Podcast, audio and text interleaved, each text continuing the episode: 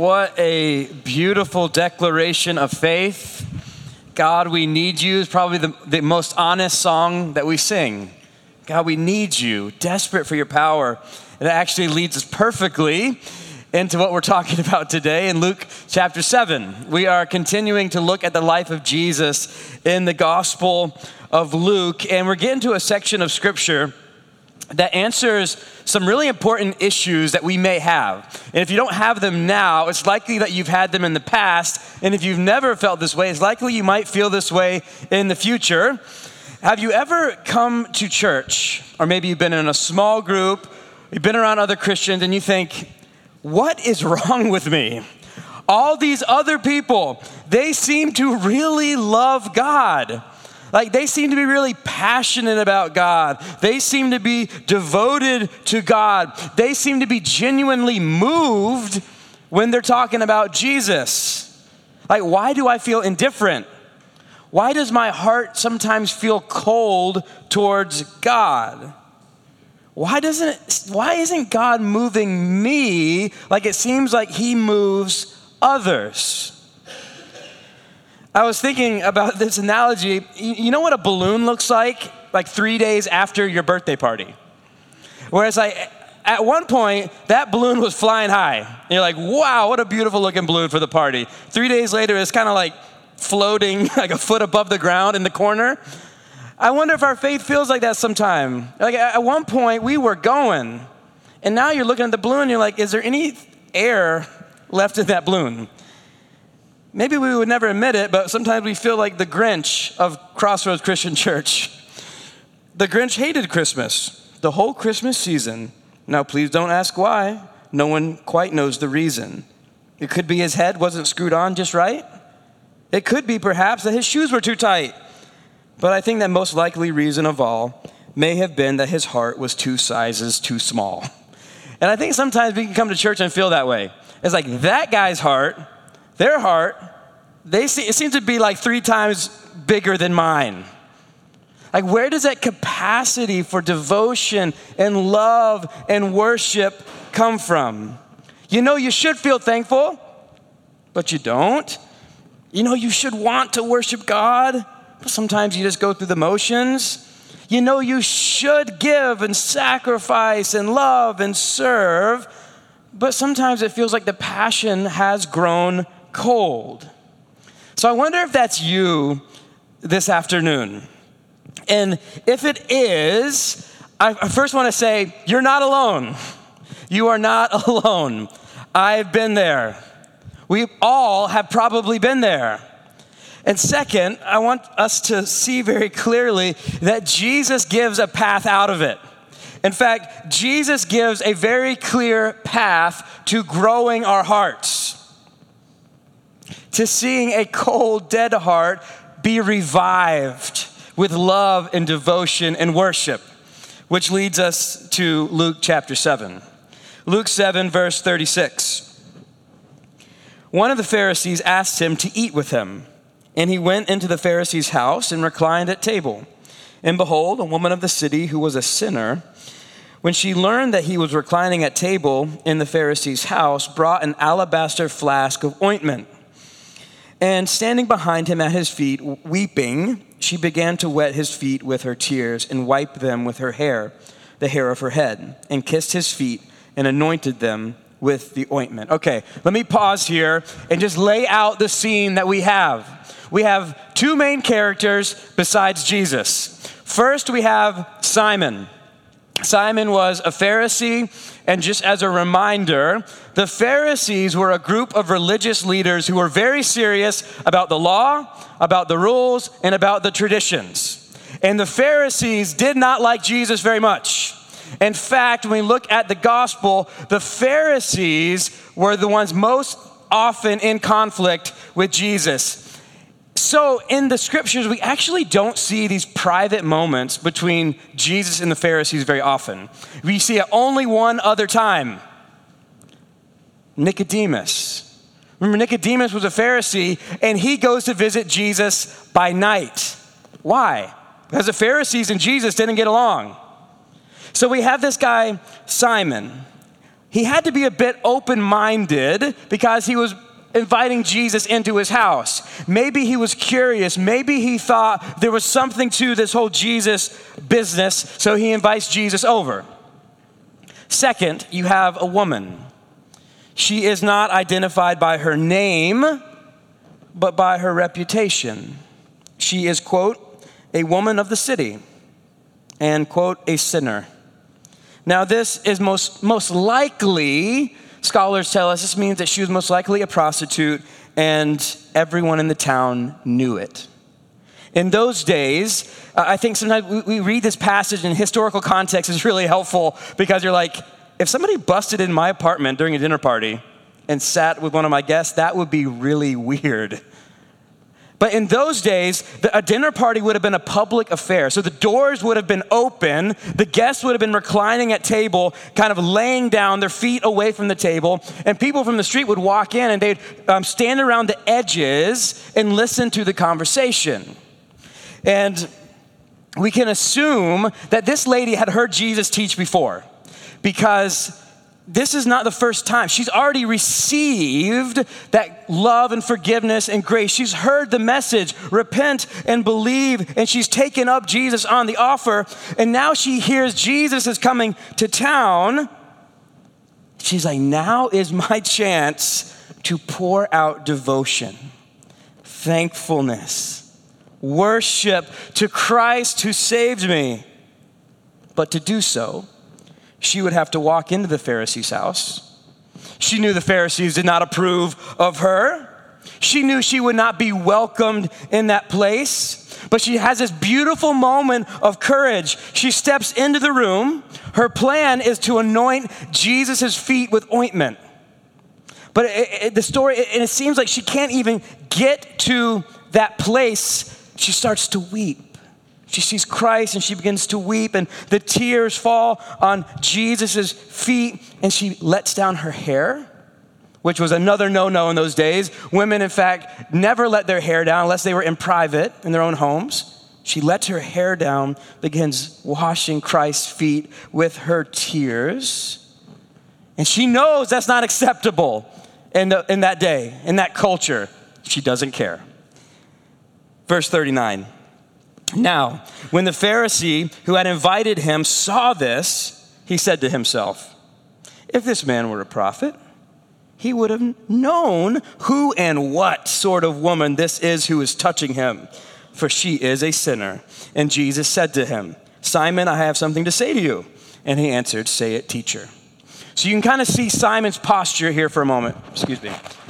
You can kind of tell Simon's posture here. He's checking Jesus out, he's sizing Jesus up. And he has this thought. He's like, aha, I see who Jesus is. Either he's not really a prophet, either he doesn't know very much, because if he did, he would know that this woman is a sinner. Or maybe he does know, and maybe this Jesus guy just has a really low bar of holiness. Either way, this is not good. I don't know which one is worse for the Pharisees, but this is not good. But I love this. Jesus here responds to Simon's thoughts. This had to be one of the most frustrating parts of hanging out with Jesus. You're at a dinner party, maybe you're at a buffet with Jesus, and you think to yourself, oh, Jesus, that's a pretty big portion. Save some for the rest of us. And he like looks at you across the room. He's like, man shall not eat of bread alone. You know, it's like, get out of my head. That's what I think when I read this text. Um, so he's answering his thoughts. He's like, no, no, no, Simon, I, I, my, don't question my power. I, I, I see the situation. I know this woman. I know you, Simon. Verse 41. A certain, this is the parable he's telling to, to the Pharisee. A certain moneylender had two debtors. One owed 500 denarii, the other 50. When they could not pay, he canceled the debt of both. Now, which of them will love him more? And Simon answered, The one, I suppose, for whom he canceled the larger debt. And he said to him, You have judged rightly. And then turning toward the woman, he said to Simon, Do you see this woman? I entered your house. You gave me no water for my feet, but she has wet my feet with her tears and wiped them with her hair. You gave me no kiss, but from the time I came in, She has not ceased to kiss my feet. You did not anoint my head with oil, but she has anointed my feet with ointment. Therefore, I tell you, her sins, which are many, are forgiven. For she loved much. But he who is forgiven little loves little. Do you see the dynamics at play in the story? We have the extravagant love and devotion and worship of this woman. But then the other side, we have the, the stinginess the bitterness, the accusations of Simon the Pharisee, and in between them both, you have Jesus and this shocking acceptance and grace. Verse 48 And he said to her, Your sins are forgiven. Then those who were at table with him began to say amongst themselves, Who is this who even forgives sins? He said to the woman, Your faith has saved you. Go in peace. This is one of the most beautiful and powerful encounters that we have in all of the Gospels. And it shows us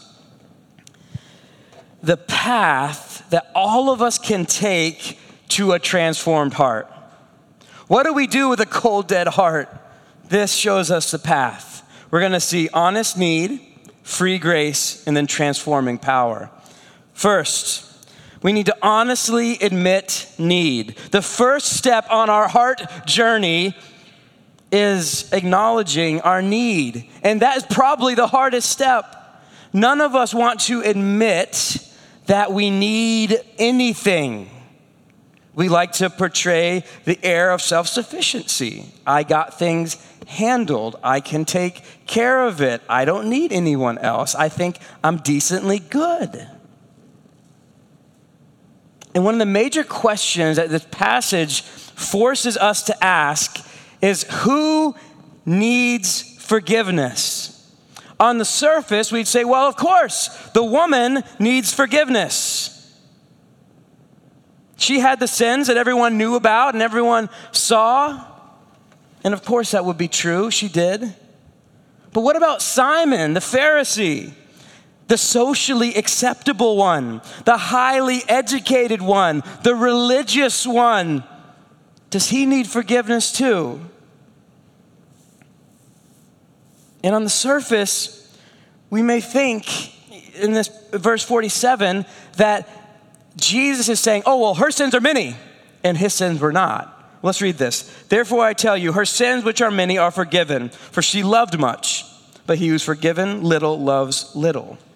But Jesus is not saying that her sins were many and she needed a lot of forgiveness, and his sins were small, so he needed a little bitty forgiveness. That's not what the parable means. In fact, what he's saying is if there's two debtors, one owes $50, one owes $500, you know what doesn't matter? If, if neither of them can pay, they're on the same footing right? If you owe $50 and if you owe $500 and the debt is canceled, like you both were in the same position. And that's part of what he wants to tell the Pharisee. You think you don't need anything from me. You think you have nothing for me to forgive. But let me tell you, you're bankrupt. You can't pay. Even if it's a little bit, you can't pay. The Pharisee had a good upbringing high, highly educated, socially acceptable. He knew how to hide his sin. He knew how to sin in socially acceptable ways to project an image of having it all together. And it's as if Jesus says, Yeah, the woman needs forgiveness, and she has it. But what about you? Is it right for you to be so stingy? Is it right for you to be so rude? Is it right for you to be so judgmental? Is it right for you to be so proud? He looks at Simon he's like, You know what your problem is, Simon? You don't think I can offer you anything that you can't do for yourself. You don't think I can do for you anything you cannot do for yourself. Therefore, you view me as an accessory to your already great life. You think maybe I could be a great teacher, give you some pointers. You think perhaps I'm a prophet, tell you something helpful. She views me as Savior. And those things are totally different. You come to Savior in need of saving. And Simon missed it. Simon's shriveled heart came from a diminished sense of his own need. The woman's huge heart for God came because she knew she needed him. She knew her need for grace, and her heart was on fire with love. I was listening to an interview this week. It was by a, a very well known Christian singer. And he was telling the story of his alcoholism and how it took him really hitting rock bottom and ex- being able to honestly, openly share his need that he finally found help and healing. And this guy, this artist, he wrote an album kind of telling his story. And one of the songs stood out to me, and I want to read this to you. He says this Lord, I'm tired from all this hiding. Lord, I'm weary from my pretending. So if the real me is what you're wanting, all my running, it has to end. I'll take down all my defenses. I'll let down my guard. Let you break through every pretense, every wall around my heart. I'll show you who I really am so you can show me who you really are. You see, the only way we encounter the real God is if we come as the real us. When we actually, for a moment, just tear down all the things we've learned from when we were kids to build the walls and project confidence, and we're good, you're good, we're all good. I'm, I'm certainly fine. You fine? We're fine just to tear it all down and be like, no, God, actually, here is who I really am. I got to be honest with you. I got to be honest with myself. I got to be honest with those around me because I'm never going to find you, the Savior of the world, if I don't need, think I need saving.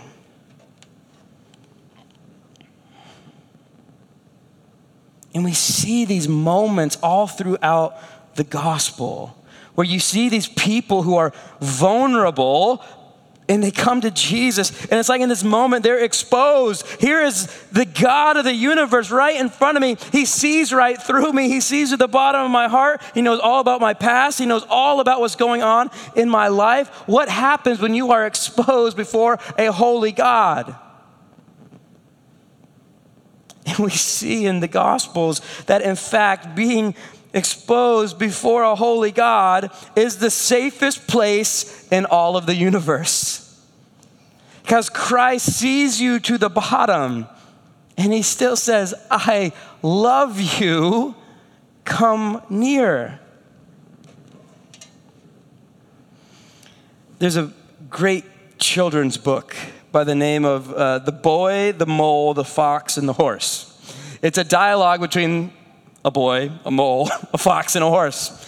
And there's this scene where the boy is talking to the horse, and this is what he says When have you been at your strongest? asked the boy. When I have dared to show my weakness, answered the horse. When we are weak, God shows himself to be strong. But when we pretend to be strong, we miss out on the power of God. The irony in this passage is that the woman who is weeping at the feet of Jesus is actually in a better position than the Pharisee. She is the stronger one in this story, though she appears the weak one question this afternoon for us is Are we willing to be honest with ourselves, honest with others, and honest with God? Really honest. show you who I really am because I want to see who you really are, God. That's the first step. We can't skip it. We'd all like to skip that one, but we can't. Second, we receive free grace. Receive free grace. There's a story about C.S. Lewis. He was an Oxford Don, and um, he was walking around the campus and he walked into a classroom and there was a group of professors who were all debating the differences between the world religions and they had these lists on the board pros and cons and what all the different religions taught and they knew that cs lewis was a christian so they said okay tell us what is the difference what is unique about christianity And as the story go, goes, he grabbed the, the chalk and he wrote one word grace. In every other world religion, acceptance before God is given because of how good you do. You did a great job keeping the rules, the traditions, the laws, so you are in. Christianity, though, is based on grace. Acceptance is not based on how you perform. Per- acceptance is based on a free gift. God gives it to you freely. You can't earn it. And sometimes that frustrates us, and at times it thrills our hearts. Grace. And in this passage, we see the grace of God in all these parables of forgiveness. Forgiveness of, for our sin. And we say, how, like, how is God able to give grace and forgiveness for free? How is he able to do that? It seems like the Pharisees have the same question. Verse, verse 49 Who is this? They say, who even forgives sins? That is a great question.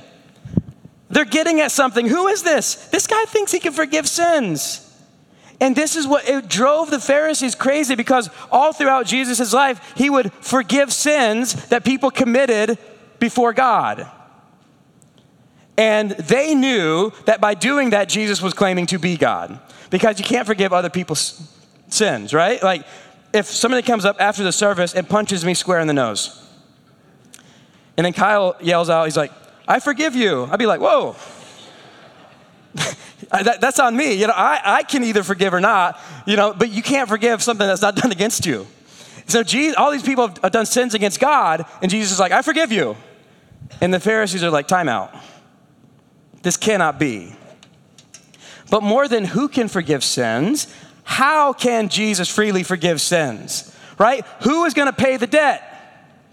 Forgiveness is costly. We all know that. And the metaphor in this passage is about debt cancellation. But when a debt is canceled, somebody still has to pay. Who paid the debt for this woman? Who paid for the forgiveness? If someone tonight, you know, went out to the parking lot and saw my beat up van and they, they uh, bumped into it and dented the already dented door. I have two choices. I can make that person pay for the damage that they have done, or I can forgive them. But if I forgive them, who pays? I do, right? The, the, the, the, the debt doesn't go away, the price doesn't go away. I just choose to pay it and they can go free. That's the idea of forgiveness. And the question remains okay, so Jesus forgives sins, but how is Jesus paying for this woman's sins? How does she get free grace? And to answer that question, of course, we have to fast forward the story. Right after Luke chapter 7, in the, in the chapters that come, we're going to see Jesus turn his face towards Jerusalem. And he is going to head to the cross. And on the cross, Jesus is going to cry out as he suffers under the weight of injustice. He's going to cry out, It is finished.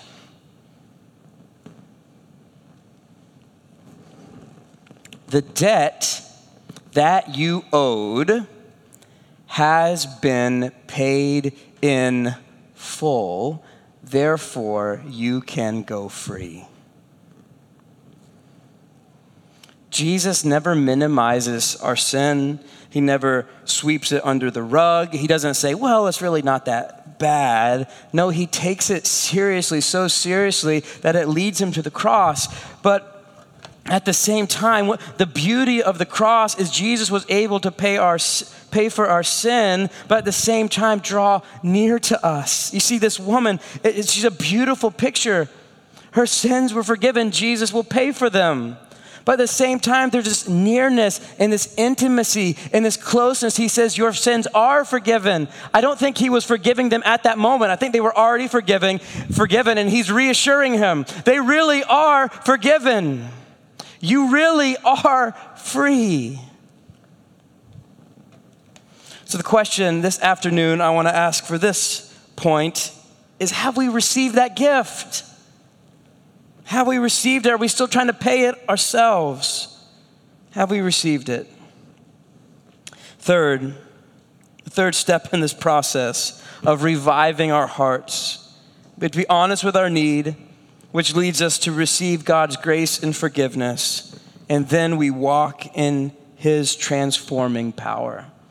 You see, what happens when the grace of God comes into a human life, it comes into our hearts and sets the thing on fire, right? It's like a, and it's not all at once, it's a process, but all of a sudden the gospel just brings new life into our hearts that begins to grow and begins to transform us from the inside out. This woman is likely a very new follower of Jesus. She has not been doing this very long, but she already is demonstrating the power of Christ's transformation. She's already one of the best pictures of worship in the Gospels. So, what, what happened? What changes did she see? First, notice her full hearted worship. She did not come with reservations. She did not come with conditions. Jesus, I'm gonna follow you. I think if you make sure you don't do this, you don't do that, as long as you're with me on these things, then I'm probably in. She comes with no reservations, no conditions with her full self before God. I just can imagine this woman. She finds out Jesus is coming. She has been rescued and saved by Jesus. She thinks, now is my chance to honor him. What, what can I bring? Well, I have this alabaster flask of ointment. It's my most valuable possession. I know what I could do. I could pour it out on his feet to honor him. I could kiss his feet. I could tell him I love him. Can you believe what Jesus has done for me? I've never experienced anything like it before. Real grace, real forgiveness, real peace, real salvation. When I was at my worst, he did not condemn me. He loved me. He forgave me. He blessed me. How can I honor him? Because he is worthy. I'm not, I'm not coming to play around, Jesus. He's coming to town. I'm coming to worship with all that I am. You see, Simon had this standoffish nature to Jesus. Like, I'm just going to check things out for a while with Jesus. And it led to him being detached. But this woman came all, she went all in. And it led to her heart being lit on fire with adoration. Here's the question which type of worship describes us today? Which type which type of heart looks like ours? Is it the woman or is it Simon's? And I'm not talking about being physically demonstrative. Right? Sometimes people are like, "Yeah, maybe I should lift my hands." Or maybe, you know, I should kneel, or maybe like some people look really excited. I know we come from different traditions and different backgrounds and you do things different way. I'm not talking about physical posture. I'm talking about heart posture. I'm not talking about emotionalism. I'm talking about real emotion. Do you love Jesus? Doesn't matter how you show it, but do you feel it? Do you love Jesus? Or are we kind of just like bored with Jesus? And we're like, yeah. We sing these songs, they look pumped. I'm not really that pumped about it. Maybe we've forgotten what he's done for us. Second, we see in the woman her satisfaction. And this is a beautiful part of the story I just have to point out. She breaks open this bottle of perfume on Jesus' feet, and this would have been something she used to make herself more attractive, right? It would have been a, a, one of the things that she did to um, uh, to, to basically say, Here I am, here's my, I'm valuable, look at me, I am, am worthy. But in since she, she finds Christ, she's like, I don't need this anymore. I do not need this anymore. No, I have found real love. I have actually found real satisfaction. The love of Christ has filled me in such a way, I no longer need this. Oh, and He does that for us. Like maybe in your life, you have had these moments where you said, Man, I really thought this would make me satisfied. Man, I thought this job. Then I spent three weeks at that job and I said, Nope, that's definitely not it. Or maybe I thought it was money, and I, then I got the money, and, I, and then I, that worked for maybe a couple months. And then I said, no, that's not it either. So I got the relationship, and that didn't really work for very long either. They ended up driving me crazy, and I'm going through the circles. What in the world is going to make me satisfied? And then maybe you found Christ, and you're like, this is not perfect. I get it. But my soul is content in Him. This is the thing. That's what happens for the woman, and that's what happens with us. Next, you notice her freedom. Her freedom. She lets her hair down and she does not care. She's vulnerable, she's open, she's courageous. She comes before Christ. She says, I don't care what you have to say. I know you all have comments about me and what I've done and who I am and what I'm doing. I do not care. I am free. Christ has accepted me. I'm letting my hair down and I'm worshiping.